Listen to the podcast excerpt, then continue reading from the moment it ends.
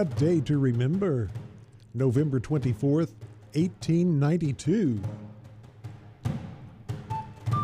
In late 19th century Iowa, John Froelich operated a grain elevator and a threshing service. At harvest time each year, he and a crew of hired hands took a steam-powered thresher through Iowa and the Dakotas, threshing crops in return for a small fee. But the thresher was bulky, difficult to transport and use, and one spark from the boiler on a windy day could lead to a massive prairie fire. In 1890, Froelich began experimenting with an alternative to the steam thresher. His invention would change American agriculture forever.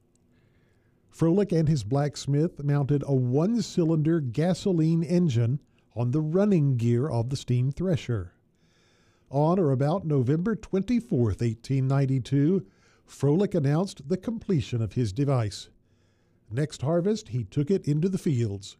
It allowed the crew to thresh over 1,000 bushels of grain per day and no fires. Froelich and a group of investors formed the Waterloo Gasoline Traction Engine Company. They built 4 prototypes and sold 2, both of which were returned. While it perfected the new device, the company made stationary engines.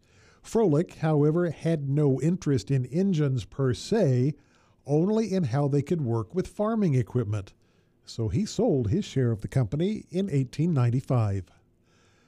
The Waterloo Company continued to work on the design, and by 1914, its new model saw steadily increasing sales. In 1918, a company from Illinois offered to buy the Waterloo operation. It was a great success. John Froelich never saw profit from his invention, which by then was being called a tractor. And the company that bought the little tractor business is now an industry leader. That company is John Deere. A Day to Remember is a production of KUCO at the University of Central Oklahoma. For a transcript, visit our Facebook page, A Day to Remember Radio, or listen at KUCOFM.com, Spotify, or Apple Podcasts. For A Day to Remember, I'm Kent Anderson.